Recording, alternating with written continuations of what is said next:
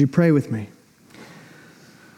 Blessed Lord, who caused all holy scriptures to be written for our learning, grant us so to hear them, read, mark, learn, and inwardly digest them, that by patience and the comfort of your holy word, we may embrace and ever hold fast the blessed hope of everlasting life, which you have given us in our Savior, Jesus Christ, who lives and reigns with you and the Holy Spirit, one God, forever and ever. Amen. Amen. Please be seated. So, in one of the early Pirates of the Caribbean movies, like so early, people went to see these movies because they were interesting. Uh, there's a scene with these two pirates, uh, Pintel and Ragetti. Um, you might be familiar with these two pirates. Usually, they kind of fill the role of Shakespearean fools um, or kind of an R2D2 C3PO type character in these movies. Um, and they have just escaped from prison, and the camera pans in on them. They're in a longboat on the sea. And one of the pirates, he has a Bible, and he appears uh, to be reading the Bible, but it is upside down. Now, this pirate has decided he will stop his pirating ways. He is explaining he is now newly focused on taking care of his immortal soul. And the other pirate points to his upside down Bible and says, You know, you can't read. He says, It's the Bible. You get credit for trying. We're going to talk about the Bible this morning. We want to focus on uh, what is this book and what role does it play uh, in our faith and in the life of the church. Um, I don't know about you, each week now we have four readings from the scriptures. And occasionally there's a reading, I'm like, I don't know what that was. Maybe we just get credit for listening. Maybe we just get credit for trying. And, and is that all there is to it? Do we just hear these strange words and we get credit for having heard them? Or does God want something more uh, for us? We're in 2 Timothy again uh, this morning, and the Apostle Paul is appealing to his young protege, Timothy. He's going to actually shift a little bit. Uh, previously in this letter, Paul has encouraged Timothy uh, not to abandon the gospel, not to abandon Paul himself. And now Paul will put a finer point on it.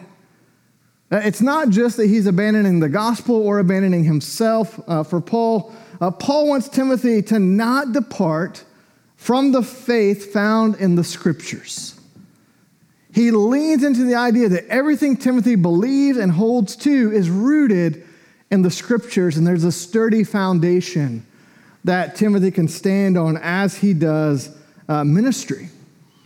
For Paul, the scriptures are the foundation of saving faith first, and they're the foundation of active faith as well. And Paul's keenly aware there's a danger of the message of the gospel, the message of the scriptures uh, being twisted and tamed and turned into something tolerable. He's worried for his young protege, Timothy. So, this morning we're going to talk about the foundational role of the Bible um, as the Word of God. So, first, the foundation of saving faith. Um, we kind of jumped in towards the end of chapter 3. And in the first part of this chapter, Paul has written about a time of uh, really great darkness of apostasy, people turning from the Lord, turning away uh, from his church, turning to sin, and engaging in listening to false teachers. Uh, folks who would tell them what they want to hear versus what they needed to hear. Listen to what Paul writes uh, in this first part of chapter 3. He said, But understand this uh, there will come times of difficulty, for people will be lovers of self, lovers of money proud, arrogant, abusive, disobedient to their parents, ungrateful, unholy, heartless, unappeasable, slanderous, without self control, brutal, not loving good, treacherous, reckless, swollen with conceit, lovers of pleasure rather than lovers of God, having the appearance of godliness but denying its power. Uh, Paul, what do you really think? and he says, avoid these people. They're going to come in amongst the church and they're going to tell people what they want to hear instead of what they need to hear. And it will be a time of, of grief, of lament, of sadness, of sin within the church. And Paul says, For you, Timothy, I have something better in mind. Verse 14, but as for you, he's going to encourage him to hold tightly to something else, to hold firmly to the faith uh, that he has been raised in and the faith that he has embraced for himself. I love uh, verse 14 and 15. Just this story of someone's faith who is raised says, uh, But as for you, continue in what you have learned. Um, this is a young man raised in the faith. We heard earlier that his mother, his grandmother had been people of faith. They poured in to Timothy. He had a solid foundation in his home, but it, that's not all he had says, You have learned and have firmly believed. Paul came along to mentor him, disciple him as a spiritual father. And there's this beautiful joining of the faith of the home and the faith of him as an active adult. We see those come together in uh, Timothy. He says, from childhood, verse 15, there's something else that has been here the whole time. Verse 15 says, You have been acquainted with the sacred writings, which are able to make you wise for salvation through faith in Jesus Christ. You see what Paul's saying? There, there's this beautiful relational web.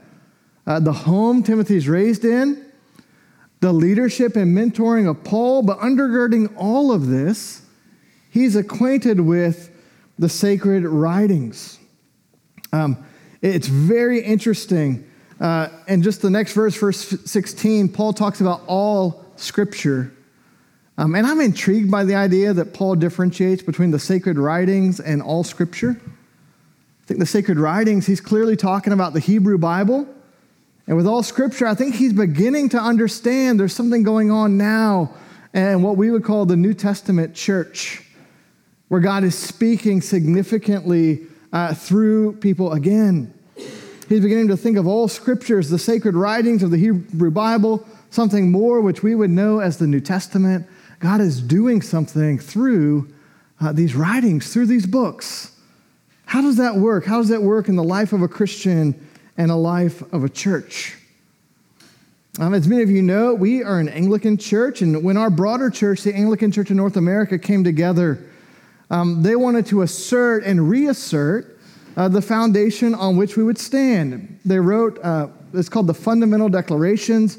And here's what the first one says, just kind of summarizing how we think about the Bible in this church. It says, We confess the canonical books of the Old and New Testament to be the inspired Word of God, containing all things necessary for salvation and to be the final authority and unchangeable standard for Christian faith and life. Um, the idea is that we would listen to this book together, not telling us only what we want to hear, but what we need to hear as well. It's a, it's a sacred trust, a sacred stewardship um, that we would have. In, in, just a few weeks, our Archbishop is going to be here, and uh, he's going to ordain uh, Deacon Joe as a priest, as a presbyter in the church. Um, and I, this occurred to me during our last service that this declaration of what we believe about the Bible um, Joe is going to be asked very directly um, if he agrees with this. Um, he's going to have to declare this I do believe the Holy Scriptures of the Old and New Testaments to be the Word of God and to contain all things necessary to salvation, and I consequently hold myself bound to conform my life and ministry thereto, and therefore I do solemnly engage to conform to the doctrine discipline, and worship of Christ as this church has received them. And, it's so important to us as a church that we would stand on the foundation of the Bible, that we're not just going to have Deacon Joe say that to be ordained. He's going to come and say, okay, now sign it. Sign your name to this. That you're committed to this as a minister of the gospel. This is the foundation of faith. For Paul, it's the foundation of saving faith. He tells Timothy, it's, it's these sacred writings that have made you wise for salvation through faith in Christ Jesus. I love that phrase. Wise for salvation. It's made you ripe. I mean, think about how if you are uh, steeped and saturated in the Old Testament. You know of God the Creator. You know of God who called a people to Himself. You know of God who delivered His people from bondage and the Exodus. You know of a God who made promises that you're still waiting to see realized. It's made you wise and ripe for salvation so that then when God sends His Son Jesus and all His promises are fulfilled and found to be yes in Christ Jesus, Timothy was ready to engage the gospel, to engage Jesus. And that's part of the point. Uh, there's a New Testament scholar, Gordon Fee. He says Paul is urging Timothy to be loyal to the scriptures uh, because they lead to salvation. Um, we're not saved by the Bible per se, we're saved by Jesus. But the way we learn of Jesus, the way we learn of his work uh, most fully is through these sacred writings. And so we lean on them, we hold them in right reverence. Um, we, we don't mistake, um, I'll just say, I was, some of you guys know, I was not always an Anglican. Um, I served the Lord in other parts of the church. And I used to serve in one of those parts of the church where the Holy Trinity was the Father, Son, and Holy Bible. Instead of the Father, Son, and Holy Spirit. There's a, there's a place where we can somehow elevate it almost too high. Um, and I've seen that, though that's not often a danger.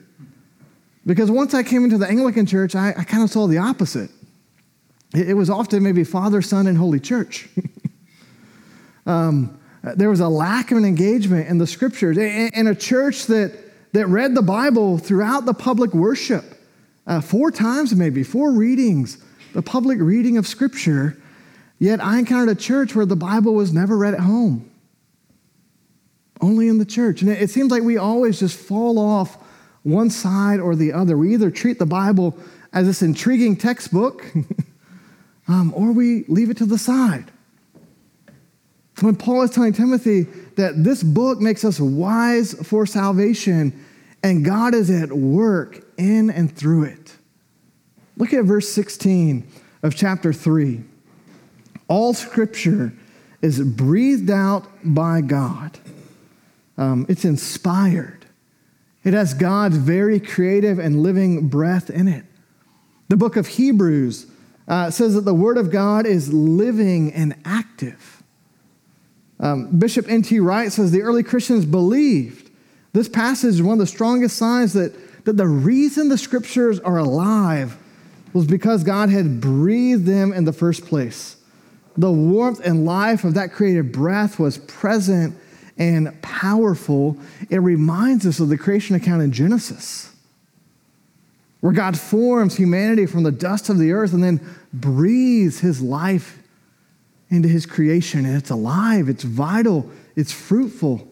In the same way, God has breathed on the scriptures, breathed into life the scriptures, so they have the very creative and new creative life of God in them. That's why they seem alive that's where they're living. That's where they're active. That's why they're the foundation of both saving faith and active faith.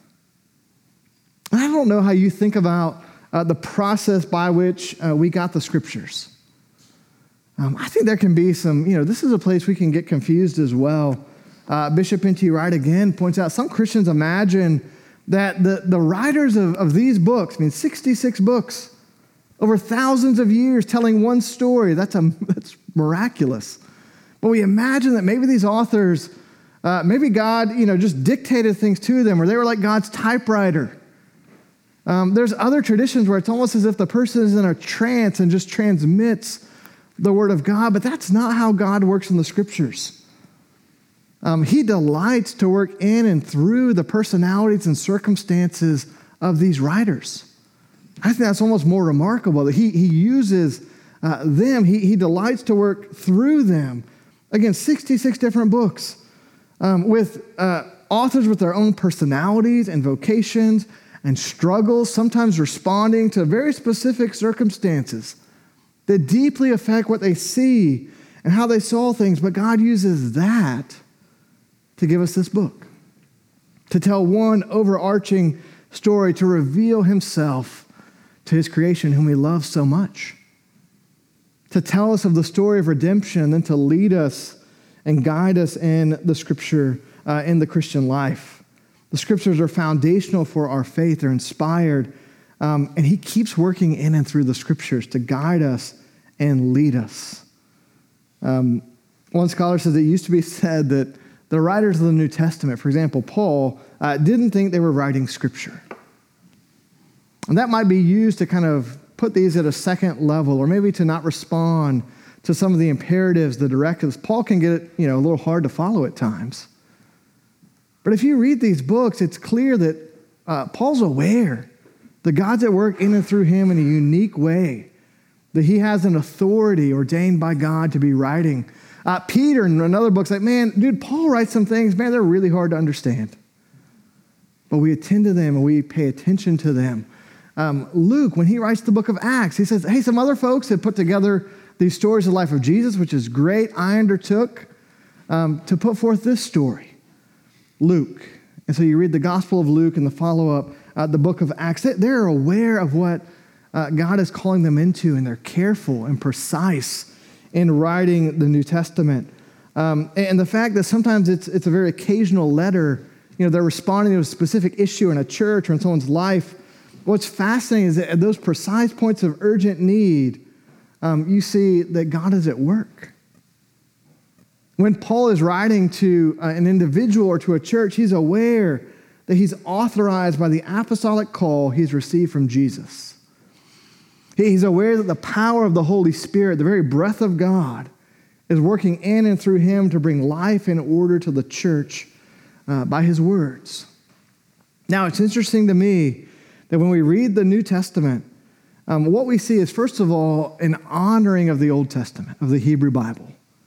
Um, there's never a place to go, uh, we don't read that anymore, or we don't worry about that anymore, or there's a different God of the Old Testament. No. Um, we celebrate how God spoke through the prophets of the Old Testament and made us wise for salvation, made us ripe for salvation. But then the New Testament does elevate the gospel message and the gospel work.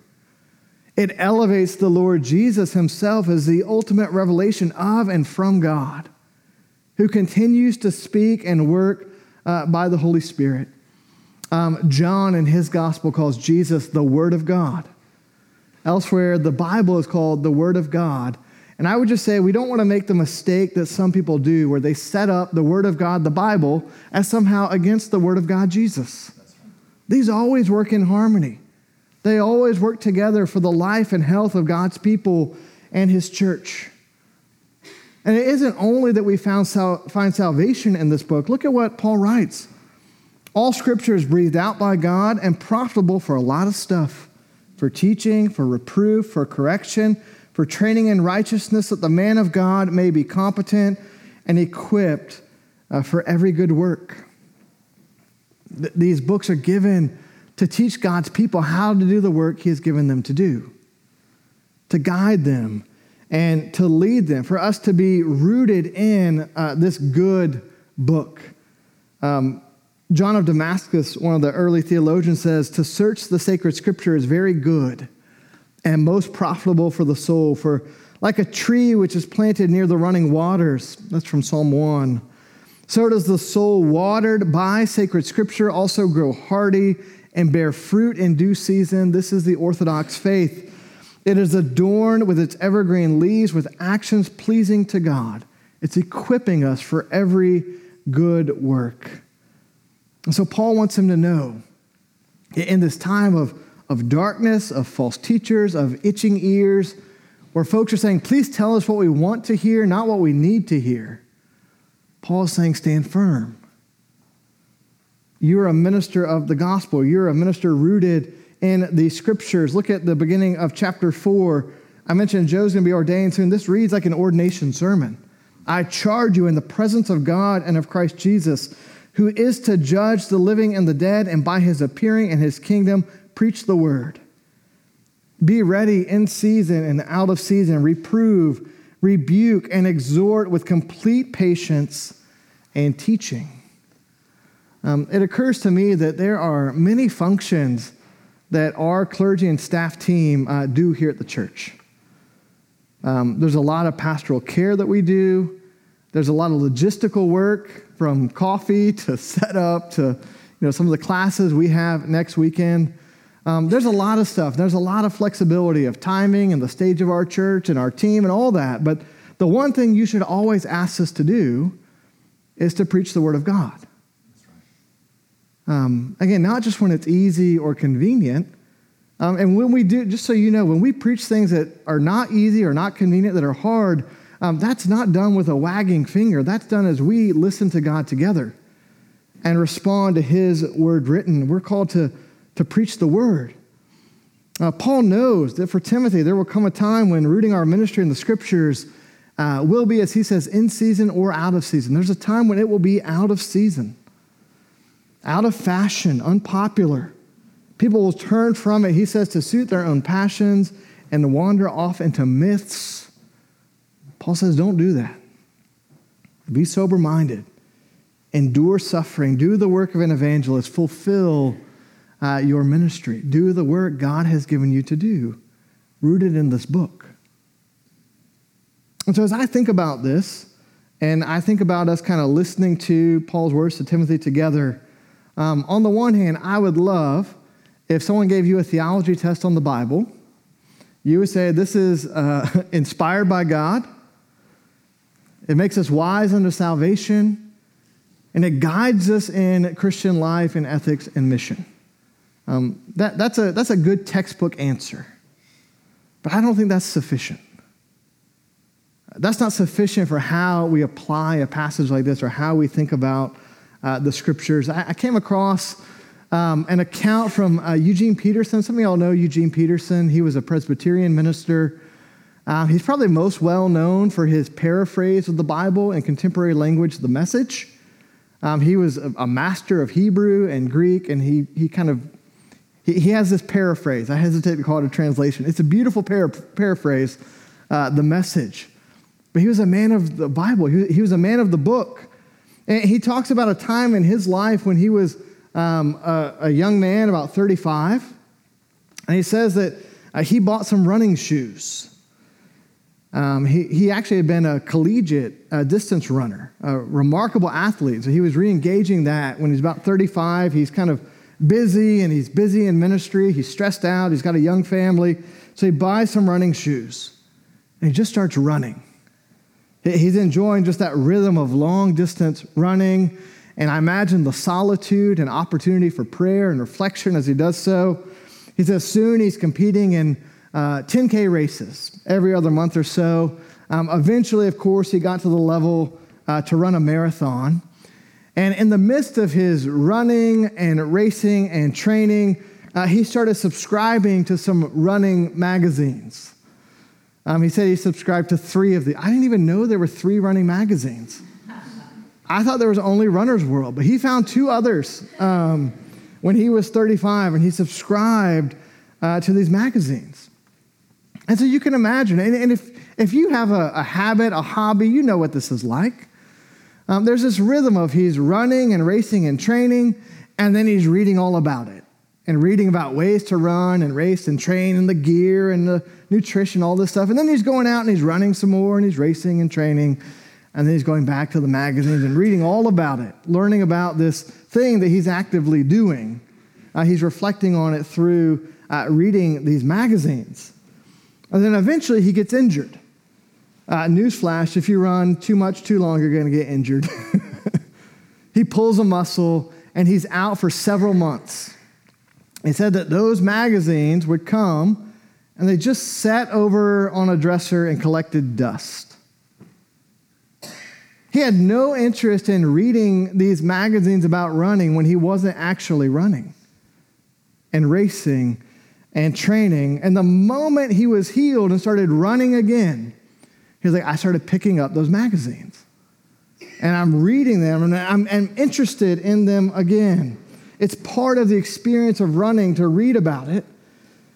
And he said, you know, he's learning a few things along the way, but mostly it's just this, uh, this balanced way of life, where there's something he's actively doing and then he's reading on to reflect and nourish what he's actively doing. This rhythm, back and forth, back and forth. And if he wasn't running, well, there's no need to read about it. And then it occurred to him that, man, the parallel with how we think about the Holy Scriptures is striking. If you are following the Lord and you are seeking actively to do the work that God has given you to do, then you're going to be incredibly interested in this book.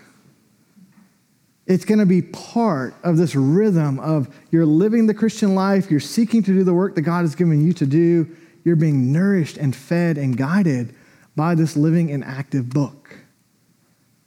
But by the same token, if you are not actively trying to live out your faith and do the work that God has given you to do, well, it's going to be as if you're an injured runner. Um, you're not going to be interested in, in that literature.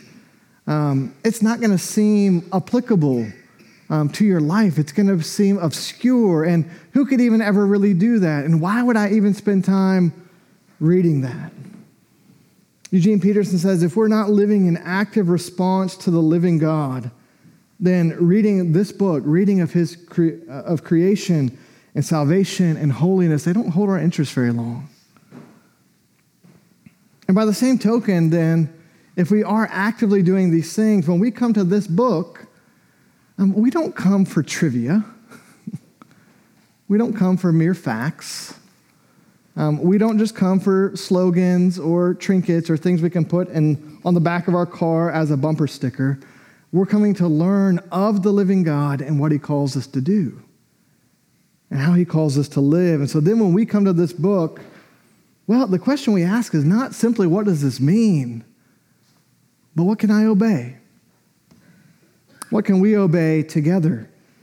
And that simple obedience will open up our lives to this book uh, more than uh, long courses or dictionaries or commentaries or deep study. And I love deep study. Um, I mean, my, my library is embarrassing how many books about this book I own. Um, but there's a first step of simple obedience where we come to this book and say, Who do we meet and what can we obey? And I would just pray that we would be a people, we would be a church um, of God's word, following the word of God, following the Lord Jesus, who came to us from the Father, uh, full of grace and full of truth. Um, that's our call if you're a follower of Jesus. Um, and I would say if you're, if you're not a Christian, if you're still trying to resolve uh, and explore the Christian faith, first, we're, we're really glad that you are here this morning. Um, we're glad that you have come among us today. And I would say that the best thing you could do is to open this book and start reading. Um, I would say maybe uh, start with one of the Gospels. The Gospel of Mark is a short account of the life of Jesus. Um, see if it would make you wise unto salvation. See if the person you meet in that gospel is one who would be worthy of your worship and honor. Um, be introduced to the Lord Jesus Christ as you read of him uh, in this, this Bible. And then, and then, feel free. I mean, you can schedule a time. Uh, we're not that busy and we like coffee a lot. Um, schedule a time to talk with me or, or one of our team, or, maybe there's a friend uh, at church that invited you here today. Um, we'd love to talk with you about what you find and questions that you might have um, to serve you as you explore the Christian faith and the person and work of Jesus, as you come to know more and more this God who loves you more than you could ever hope um, or imagine. But let's take a moment now for prayer before we move uh, into the next part of our service. Let's pray. Gracious God and most merciful Father, you have granted us the rich and precious jewel of your holy word. Assist us with your Holy Spirit, that the same word may be written in our hearts to our everlasting comfort to reform us, to renew us according to your own image, to build us up and edify us into the perfect dwelling place of your Christ, sanctifying and increasing in us all heavenly virtues. Grant this, O Heavenly Father, we pray, for Jesus Christ's sake. Amen.